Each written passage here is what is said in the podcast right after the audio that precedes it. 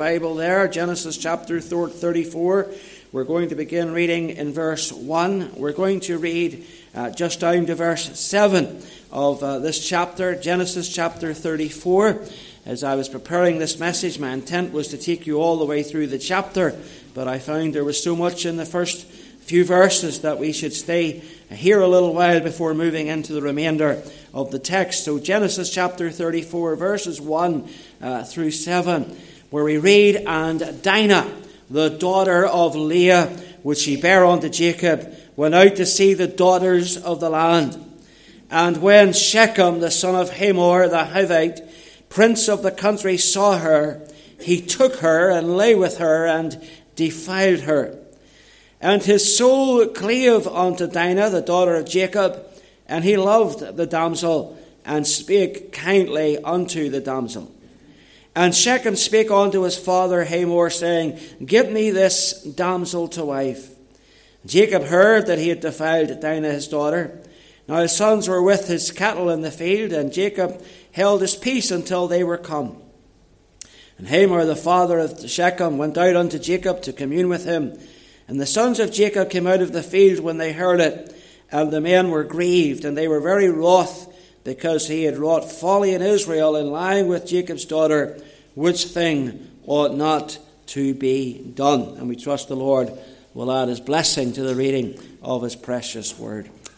Genesis chapter 34 is an interesting uh, chapter. It's a story of folly, it's a story of lust, it's a story of love, it's a story of uh, revenge. It's a chapter that is marred by the absence of God and by the presence of sin. Not once in this entire chapter will you find that God has been mentioned. Uh, nor indeed do we find any offering of prayer, nor any such a thing. Now you may remember that Jacob was en route to Bethel at the command of God, and along the way he stopped about 20 miles short, and he settled down in just outside the town of Shechem, and there he remained for about 10 years. The reason he stopped there was the same reason that Lot pitched his tent towards Sodom. It was a commercial decision.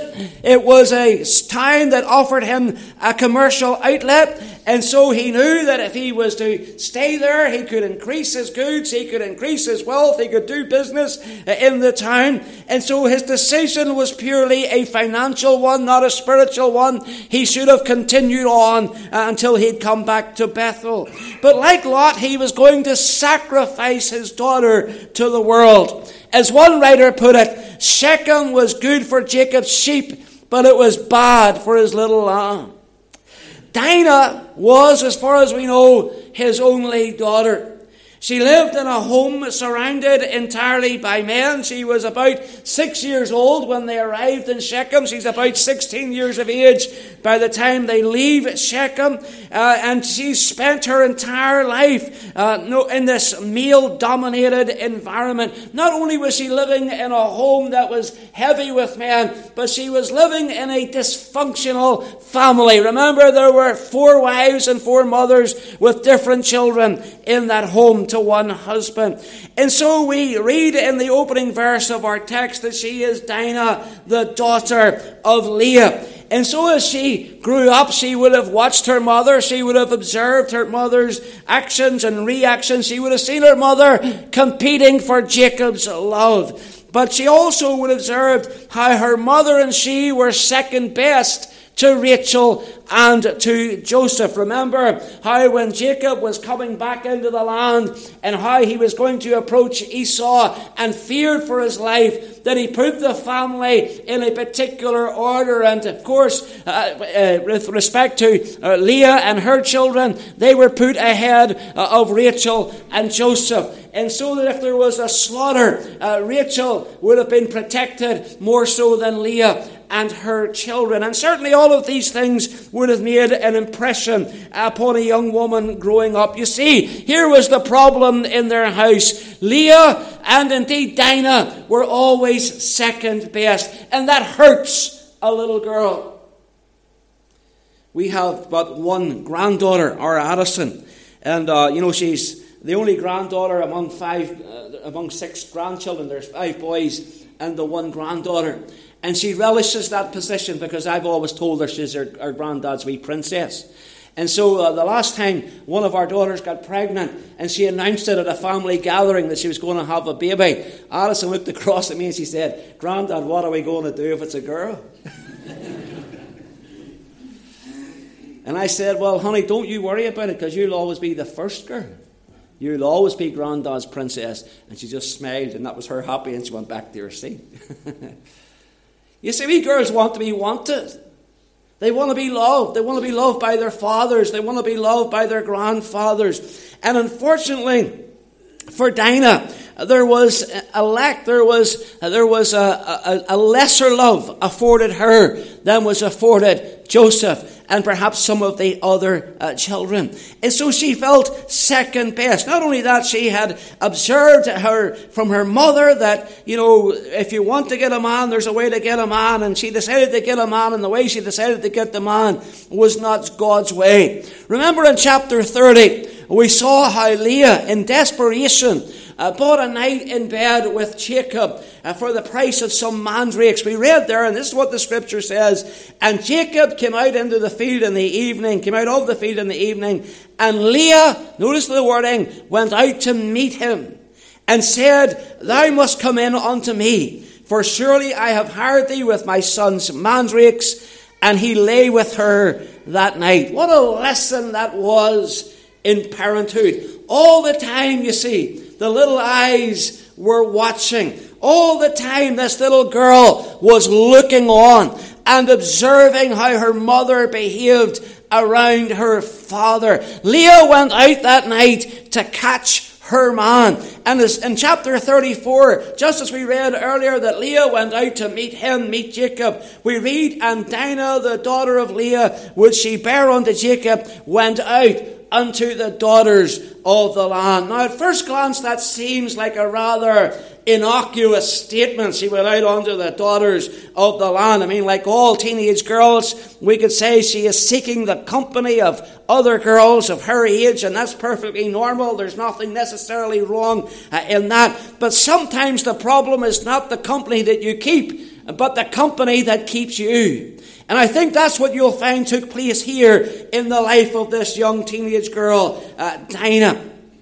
You know, Paul puts it this way Be not deceived. Evil communications corrupts good manners. Now, that's a rather old English way of saying that the good apple always, or the bad apple always rots the good. That, you, that you're always influenced by the company that you keep. And, uh, and that's exactly what happened with Dinah. She fell into the wrong crowd, and life took a downturn for her. And I want you to notice in the verse, uh, verses 1 to 3, there was an act of fornication. It says, And Dinah, the daughter of Leah, which she bare unto Jacob, went out to see the daughters of the land. And when Shechem, the son of Hamor, the Hivite, prince of the country, saw her, he took her and lay with her and defiled her and his soul clave unto Dinah, the daughter of Jacob. And he loved the damsel and spake kindly unto the damsel. Now notice, Dinah, the daughter of Leah, which she bare unto Jacob, went out to see the daughters of the land. Now we have to have a degree of sympathy for this young lady. I mean, as I say, she had been raised in a house full of boys. She craved, no doubt, feminine company. She had spent many days of her life living in a tent outside of some town or other, surrounded by all of these uh, brothers. Naturally, she sought companionship with, and friendship. She wanted to go where the fun was. She was attracted to the bright lights of uh, Shechem and, and to the city streets. And in some ways, she's rather like the, the prodigal son in that respect. You know, it seems that she had fallen in with some Shechemite girls, that she had made friends with some of the children in the neighborhood. And uh, that's a good thing on the one hand but it raises its own problems uh, on the other hand. For these girls were Canaanite girls, and they lived according to Canaanite standards. You know, their ways were not the Lord's ways, their ways were the ways of this world. And, uh, you know, Hebrew scholars uh, give us a very revealing insight into what this verse is teaching. For they say that when it says that she went out to the daughters of the land, it quite literally means she went out to see how they dressed and to see how they acted. She went out to see how they dressed and to see how they acted. She wanted to belong. She wanted to be one of those girls. She wanted to look like them and act like them and talk like them. You know, that's normal teenage behavior. I hate to tell you this, if you've got children in primary school right now, Dad, who think that you're the apple, that they're the apple of your eye and every, they hang on every word of yours, there's coming a day when they're going to find a group of friends, and what their friends say will have greater influence than what you say. And so it's so important that young people are directed right, that they make the right choices, that they get into the company of godly friends and, and godly young people who will help them to grow in the grace and knowledge of the Lord Jesus and not turn their heads toward the things of this world. You see, there's nothing wrong with a teenager, excuse me, wanting to belong. There's nothing wrong with her even wanting to be like other girls in some respects. But the problem arises when the role models are modeling worldly behavior. Now, what is worldliness? Well, worldliness is one of those things. It's hard to define, but it's easy to detect. You see, worldliness is any action or attitude that deadens us to the things of God's Word. It brings down our guard against, uh, against holy standards. It, it lowers our standards. It causes us to abandon that which we know to be right. That's worldliness. You know, you look at some people in church sometimes, and of course, I appreciate that I get this view. This is a pastor's eye view, okay? You only have to look at me, and I have to look at all of you. And you look out sometimes in a Sunday morning or a Sunday evening, and you see some people, and they're professing believers, and they come in and they look like they've been sucking lemons all day. Man, goodness, their faces are long. Their spirit is sour. Their body language is not uh, open. You know, uh, you, you get the sense that they don't want to necessarily be here. And then you maybe think, well, that's just the way they are. You know, people are different. Some people are very open and gregarious, and other people perhaps are, are, are a little more retiring and, and shy, perhaps. But then you look at their social media page, and you see an entirely different picture. You don't see now that sour face. You don't see now that sour spirit. Now you see somebody who's having the time of their life, grinning from ear to ear, hanging around with the world and the ungodly. And you say, well, well what, why is that? Because they're worldlings. That's why it is. And the world is where they belong. You see, here's the thing. Before I was a Christian, I loved the world. I was happiest in the world. But when I got saved, something took place in my heart, and I fell in love with the church, and I'm happiest in the church. Before I was saved, well, I was like everybody else as respect to church goes. You went for weddings or you went for funerals, and if you were unfortunate enough, you might have been wrangled into going to a christening. But that changed when I came to know the Lord Jesus and it did for many of you. But there's some of you here, perhaps, and you're, you know, you're much happier uh, out with your friends, uh, climbing around in the world, and, and much more at home with the world than you are with the church. Let me tell you something. That's a worrying, worrying characteristic. And that's where Dinah was. Her heart wasn't with Jacob. Her heart wasn't with the Abrahamic covenant. Her heart was out in the world. She was chasing the boys with the other Shechemite girls, and she had learned well from her mother and from her friends how to gain her, their attention. And so she dressed in such a way and acted in such a way so that she would indeed draw the attention of the boys in the neighborhood. You know, that was a problem in the land of Judah during the ministry of Isaiah. Look in Isaiah chapter 3 for a moment. You see, sometimes we think, well, God doesn't care how we dress. A number of times people have quoted to me, man looks on the outward appearance, but God looks in the heart. As though somehow God is not concerned with what we put on our bodies and how we present ourselves in this world. Let me tell you something. When you use that verse that way, you're wresting it out of its context. And you're saying something that God never intended that verse to say. You better be careful when you mess with God's word in that way. Look at Isaiah chapter 3 and verse 16. It says, Moreover, the Lord saith, Because the daughters of Zion, now speaking of the women of Judah, because the daughters of Zion are haughty and walk with stretched forth necks and wanton eyes, walking and mincing as they go, and making a tinkling with their feet. Can you see it? Can you see these women with their stretched out necks? They're walking a certain way, walking and mincing as they go. They're drawing attention to themselves. So they're going down the catwalk. Do you ever see those models walking down the cat? If you saw them walking down the street like that, you'd say that girl's sick. Dear helper, something's wrong with the bones in our body. Look at the way she walks. And that's what was going on. These girls, their necks were out. They were all wearing a certain dress in a certain way, walking a certain way. They were mincing with their feet. That's what the Bible says. And, and if you carry on down the text, you get a little bit more information. The Lord's going to judge them for this. The Lord will smite with a scab the crown of the head of the daughters of Zion. The Lord will discover their secret parts. In that day, the Lord will take away the bravery of their tinkling ornaments about their feet, and their cauls, and their round tires like the moon. Those are fashion accessories of the day. The chains, and the bracelets, and the mufflers, the bonnets, and the ornaments of the legs, and the headbands, and the tablets, and the earrings, the rings, and the nose jewels the changeable suits of apparel, and the mantles, and the wimples, and the crisping pins, the glasses, and the fine linen, and the hoods, and the veils. And it shall come to pass that instead of sweet smell, instead of perfume, there'll be stink. Instead of a girdle, a rent. Instead of well set hair, baldness. Instead of a stomach or a girdle, a girding of sackcloth, and burning instead of beauty. God's going to judge them for it.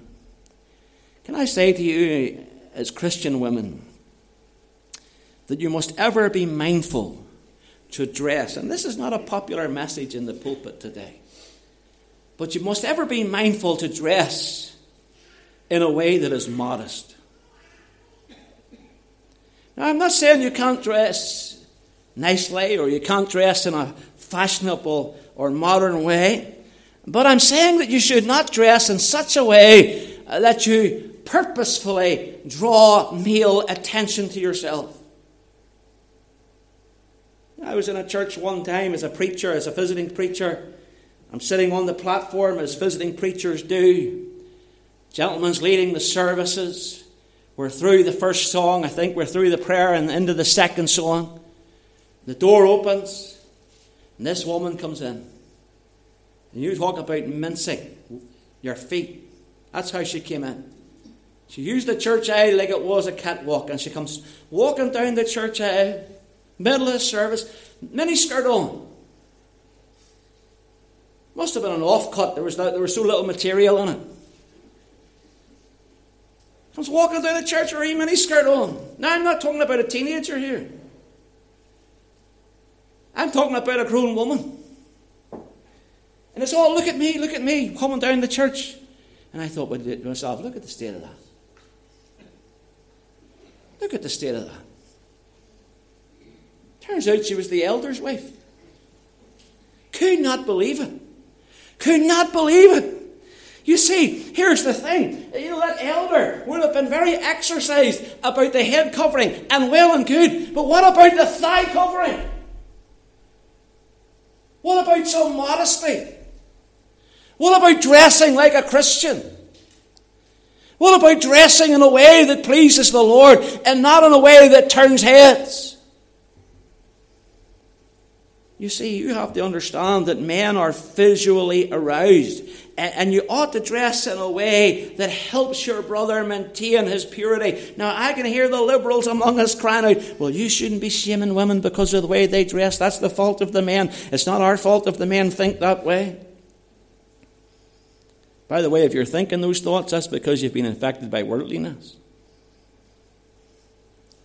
And I'm not excusing the men in this respect. I'm not saying that a man shouldn't turn his eyes away. A man has a duty uh, to keep his mind pure. Job said, I've made a covenant with mine eyes. Why should I then think upon a maid? But at the same time, a Christian woman has a duty to her brother in Christ by dressing in a way that is not in any sense provocative.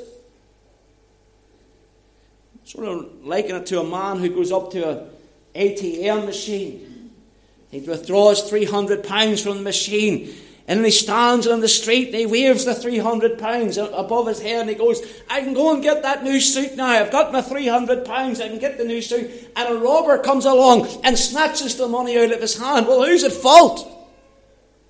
Well, of course, the robber's at fault, isn't he?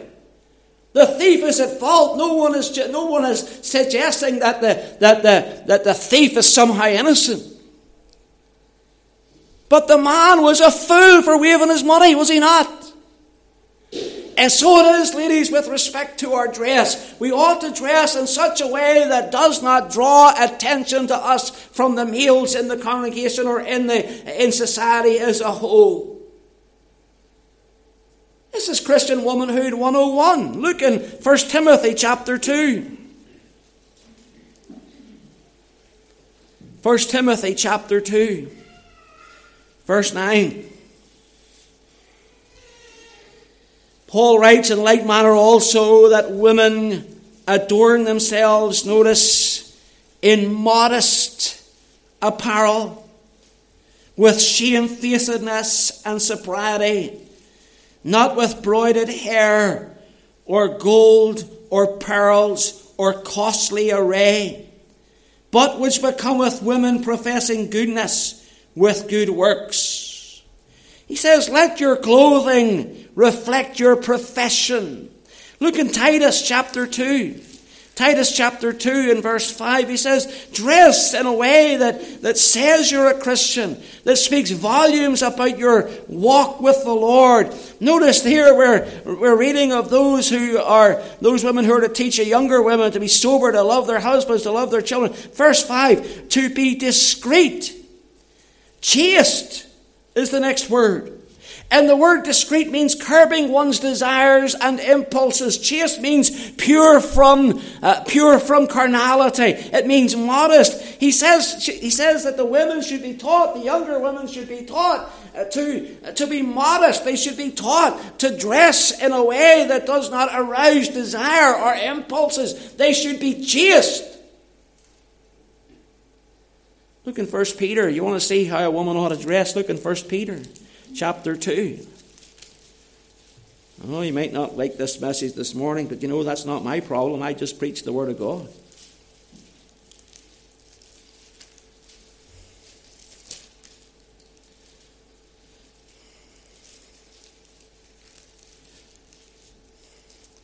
First Peter chapter I said chapter 2, but I'm not sure that's right. Actually, chapter 3. Likewise, excuse me, chapter 3, 1 Peter chapter 3. Likewise, ye wives, be in subjection to your own husbands, that if any obey not the word, they may also without the word be won by the conversation of the wives, while they behold your chaste conversation coupled with fear whose adorning let it not be that outward adorning. Notice, not, not, don't be concerned about what's on the outside so much. Whose adorning let it not be that outward adorning of plaiting of the hair and of wearing of gold and of putting on of apparel.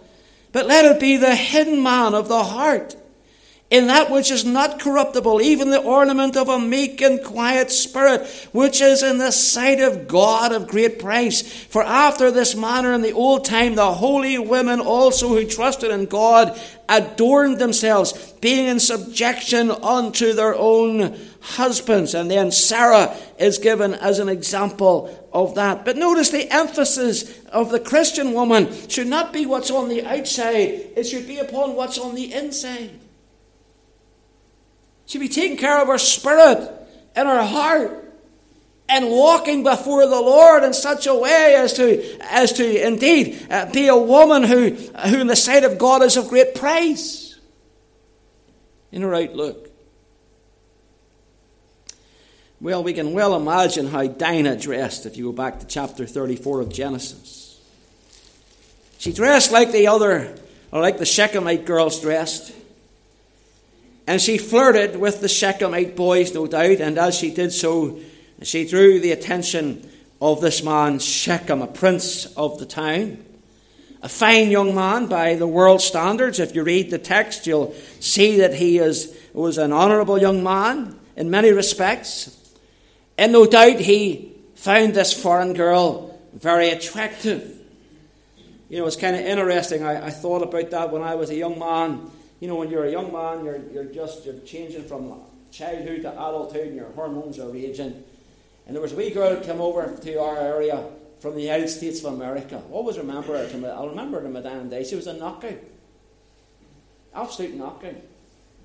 And uh, all the boys fell for her. Because not only was she very attractive, but she was, she was American, which was different. And honestly, I remember sitting on the. She was visiting a, a neighbour of mine. She was a cousin of a neighbour of mine. And, and all us boys sat on the wall of the house waiting for her to come out. We all wanted to go out with this girl. And I can imagine this is how it was when Dinah came into town. She was, she was different from the Shechemite girls. She maybe had a different accent, maybe a different skin complexion, certainly a different outlook. And Shechem found her interesting. He was attracted to her. Well, uh, Shechem, after whom the city is named, becomes besotted with Dinah. Uh, notice what it says in verse 2 And when Shechem, the son of Hamor the Hivite, prince of the country, saw her, he took her and lay with her, and he defiled her. In fact, we, as you read down the text, you'll find that he loved her. At least he liked what he saw. What difference is there uh, between Shechem's outlook, between Shechem's behaviour, than the modern worldly crowd's behaviour? Do you think the boys in the street beyond this church's walls think any differently or behave any differently than Shechem of old? What difference is there between his way of doing things and the way of the modern world's doing things? I'll tell you what difference there is. There's no difference. You know, I was driving along the road the other day listening. I was listening to Radio Ulster, and uh, they announced the next song was Ed Sheeran. Now, I, I, I know who Ed Sheeran is, but I'll be honest, I didn't know anything about his music. I know everybody talks about him as being a great singer songwriter. And so I thought, well, I'll listen to this boy, Ed Sheeran. I'll listen to this song. And, you know, the song's called Shape of You. And you talk about a lewd and worldly song, and there are many Christians, maybe some of you here who extol this kind of Christian, this kind of character, uh, and who listen to this kind of music. Are you actually listening to the words? Listen to what he sang. I couldn't believe it when I was listening to it. And, and I've heard Christian people speak highly of Ed Sheeran. This is what the song said. I'm in love with the shape of you. We push and pull like a magnet do. Although my heart is falling too. I'm in, I'm in love with your body with your body. Well, that's where Shechem was. He was in love with this young woman, but he was in love with her body. And in this culture, unattached women who, uh, who show up are considered to be fair game to men. In fact, they still are in that culture. When Hazel and I were in Egypt, very first day, the tour guide gathers everybody in from the party and, and he counsels the women. And he says, now, he says, I want you to know this is not the, this is not the Western, Western society. This is not London or Birmingham or Manchester. He says, and when you go into town, he says, you ought not to go in uh, wearing a swimsuit. And you ought not to go in wearing little shorts. He says, because if you do. The men are going to hassle you endlessly. And you know, when you went into that town, and by the way, that town, Hurghada in Egypt's 90% men. 90% of the population in that town is men. When you went into that town, you could hear the men shouting lewd things. Now, they were speaking in Arabic, but listen, you didn't have to speak in Arabic to understand what was being said. They were shouting unseemly things at the women as they passed by. And that's that culture. And still that culture. Now, I, I, I, want to put to bear this notion that, that people have about this particular passage of Scripture the idea that Shechem raped Dinah. If you're reading a modern version of your Bible, it might even say in the text, oh, when Shechem saw her, he took her and raped her. That's what it says in the NIV. He took her and raped her. Even in some some copies of the authorized version, you might find a title put in by the publisher at the heading of this chapter which says, The Rape of Dinah. There's no suggestion here that Shechem raped Dinah. He seduced her for sure, but he did not assault her. And I can give you at least nine reasons why I would say to you this is not a rape and why that word should not be applied to this passage. First of all, in ancient Hebrew, there's no equivalent word for the word rape, and so there's no linguistic reason or justification to use it in translation. That's a technical issue. But here's what the Bible says the Bible says that, they, that he took her. Now, people say, well, he took her, and then he must have forced her. No, it doesn't say he forced her, it says he took her. In, with respect to Amnon and Tamar, concerning David's uh, son and his, and his stepsister Tamar, it says he forced her. Now that's a rape. In the case of the Ephraimite concubine in Judges 19, who was gang raped, again, she's forced. But you say, well, wait a minute, Pastor. It says that Shechem took her and lay with her. Look, it says the same thing about Isaac and Rebekah. Isaac brought her into his mother Sarah's tent and took Rebekah. He didn't rape Rebekah. He lay with Rebekah. She became his wife. And this was the problem in this text. Shechem is treating her almost as though she was his wife, as though they were married when they were not. Can I say to you, young people, until there's a ring on your finger, you're not married, and you shouldn't act like you are married. Simple. Simple as that. You know, I was when Hazel and I were dealing. We were out in a church outing one day. Young people went somewhere, Rostrevor Forest Park or somewhere. And we were out playing football. I was playing football all afternoon with the lads in church.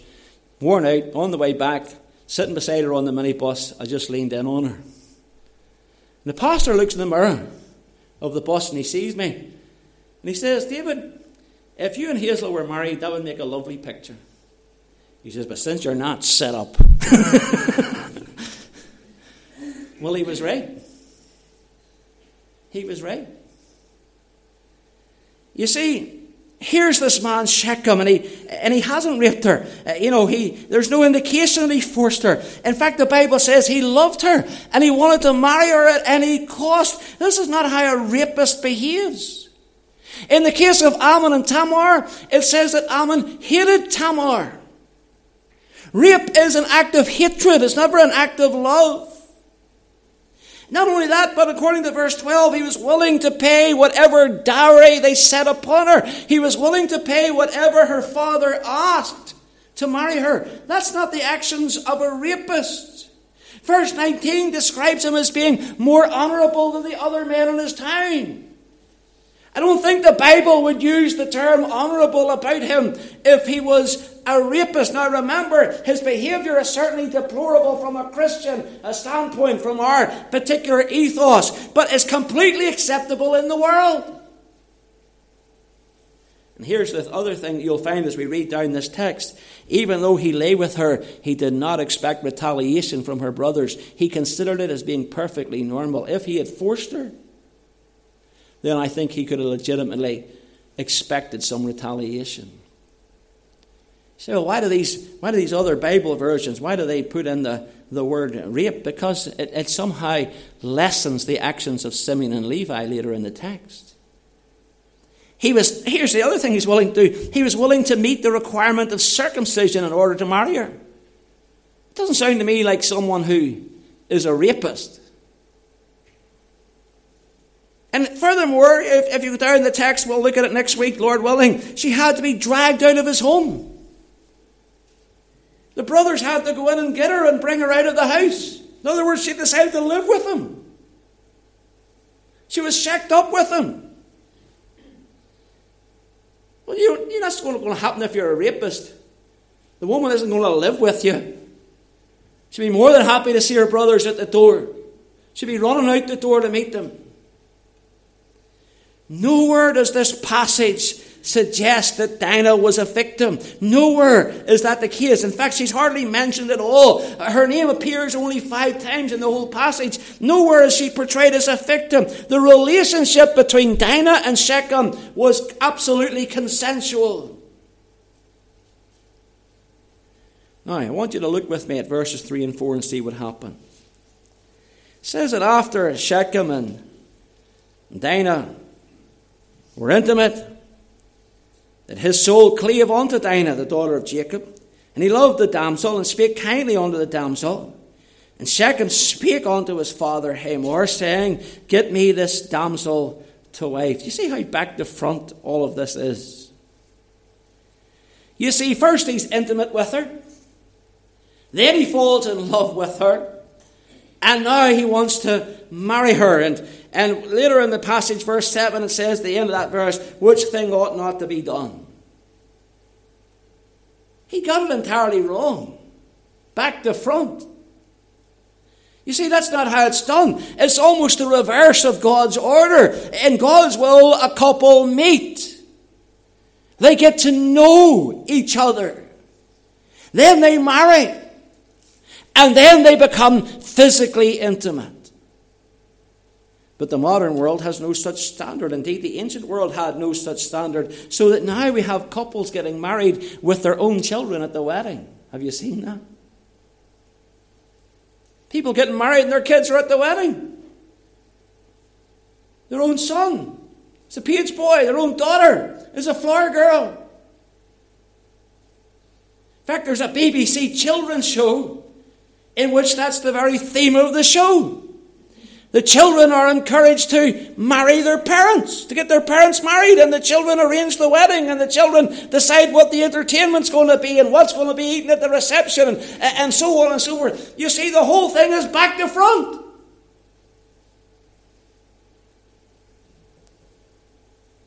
And that's where we are as a nation, I'm afraid. We're no different from ancient Canaan. And we all know how God judged the people of Canaan. So Shechem wants Dinah to be his wife, and what Shechem wants, Shechem gets, because Shechem is the blue eyed boy of Hamor, just as Joseph is the blue eyed boy of Jacob. But ever before Hamor gets to speak with Jacob about the matter, notice in verse 5 Jacob already knew. And Jacob heard that he had defiled Dinah, his daughter. And what did he do? He decided to wait. He decided to wait until his sons came home. It says now his sons were with his cattle in the field, and Jacob held his peace until they were come. But notice what happens in verse 7. Ever before they come, the sons of Jacob came out of the field, which they when they heard it. In other words, they heard it out in the field. They didn't need Jacob to tell them what had happened. Friends, people talk, people gossip.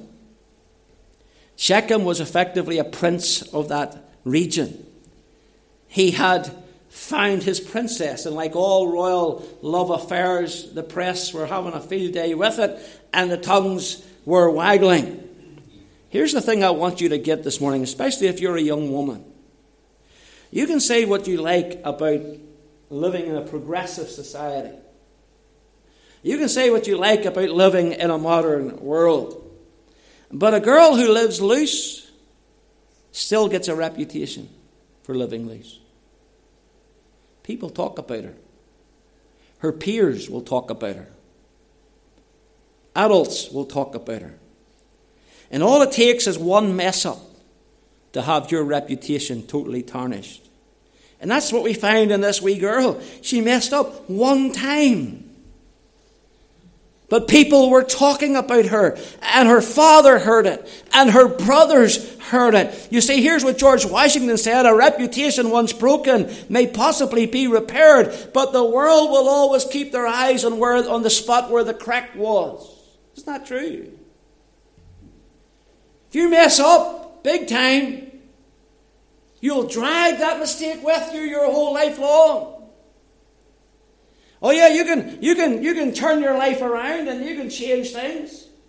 And maybe you can live to a higher standard later on, but nevertheless the world is always going to look at where the crack was.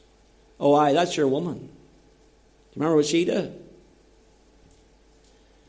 You say, Oh Pastor, that's that's so unfair. Why is it always the girl and never the boys? You know what? This this is just the reality of it.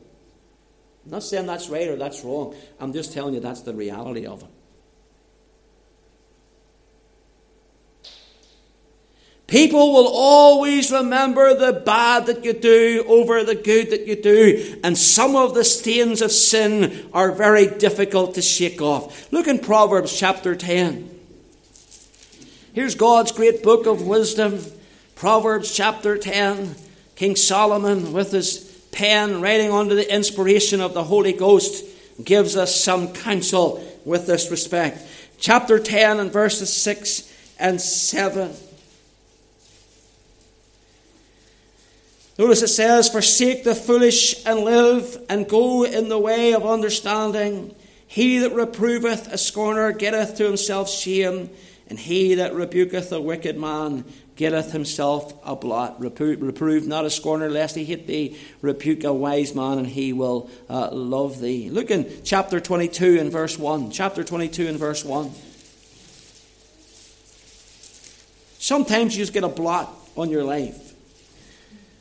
I love this verse. We have a, a, lady in a lady in Milton many years ago did a cross stitch and gave us this verse in, in, a, in a frame picture, and it hangs up in my office. It says, A good name is rather to be chosen than great riches, and loving favour rather than silver and gold. A good name is rather to be chosen than great, great riches. I wonder, uh, do you have a good name? A young person, do you have a good name? In your school corridor, do you have a good name? When people speak about you, do they speak about you well? Do they say of you, well, he's a Christian or she's a Christian, and they know you're a Christian, and that's the stand you take? That's a good reputation. Or do they say, he goes to church on Sunday, but you know what he's like? Well, she goes to church, but you know what? She's a bit of a girl. Really? That's your reputation? It's bad news. Ecclesiastes 7 1 says, A good name is better than precious ointment. A good name is better than precious ointment. Poor Dinah got a bad name. In fact, her name is now effectively withdrawn from the story. You'll never hear from her again except one more time toward the end of the book. She disappears from the page of Scripture. She, she gets herself a reputation. How much better it is to do things God's way. What a salutary lesson this is to all of us, not just to young people or to single people, but what a lesson to parents. What a lesson to parents about the dangers of favoritism, of making one of your children feel second best.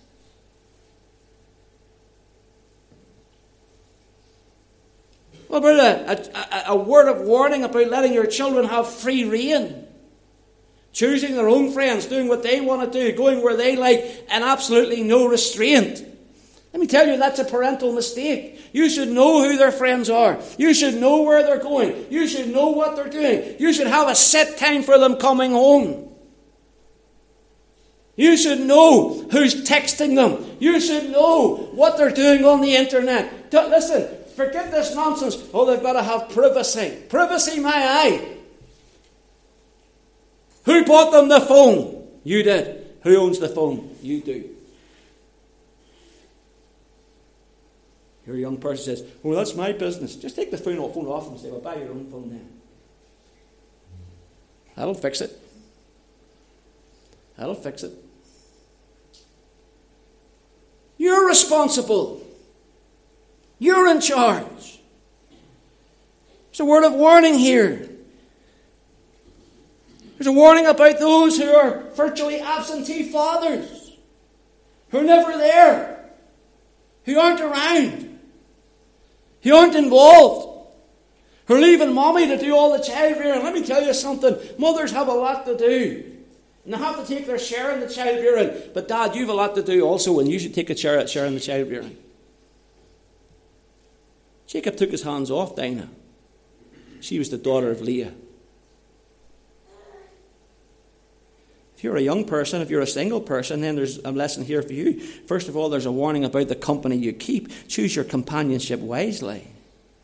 There's a warning about the attitudes we adopt. Are we, are we living uh, uh, in such a way as, as to be influenced by this world, or are we separate from the world? For sure, we're in the world, but we're not to be of the world, young people.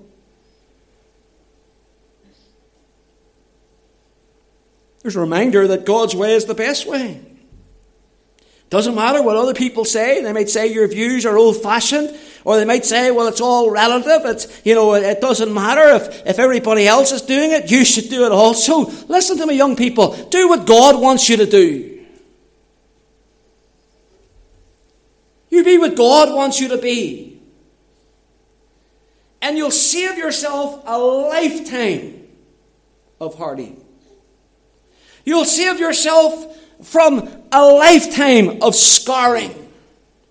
You see, what, what God has for you is best. Dinah is going to pay dear for this little fling with Shechem. You can read on down the passage if you wish for next week, but you're going to find out it's going to cost her. She's going to be a widow even before she's married.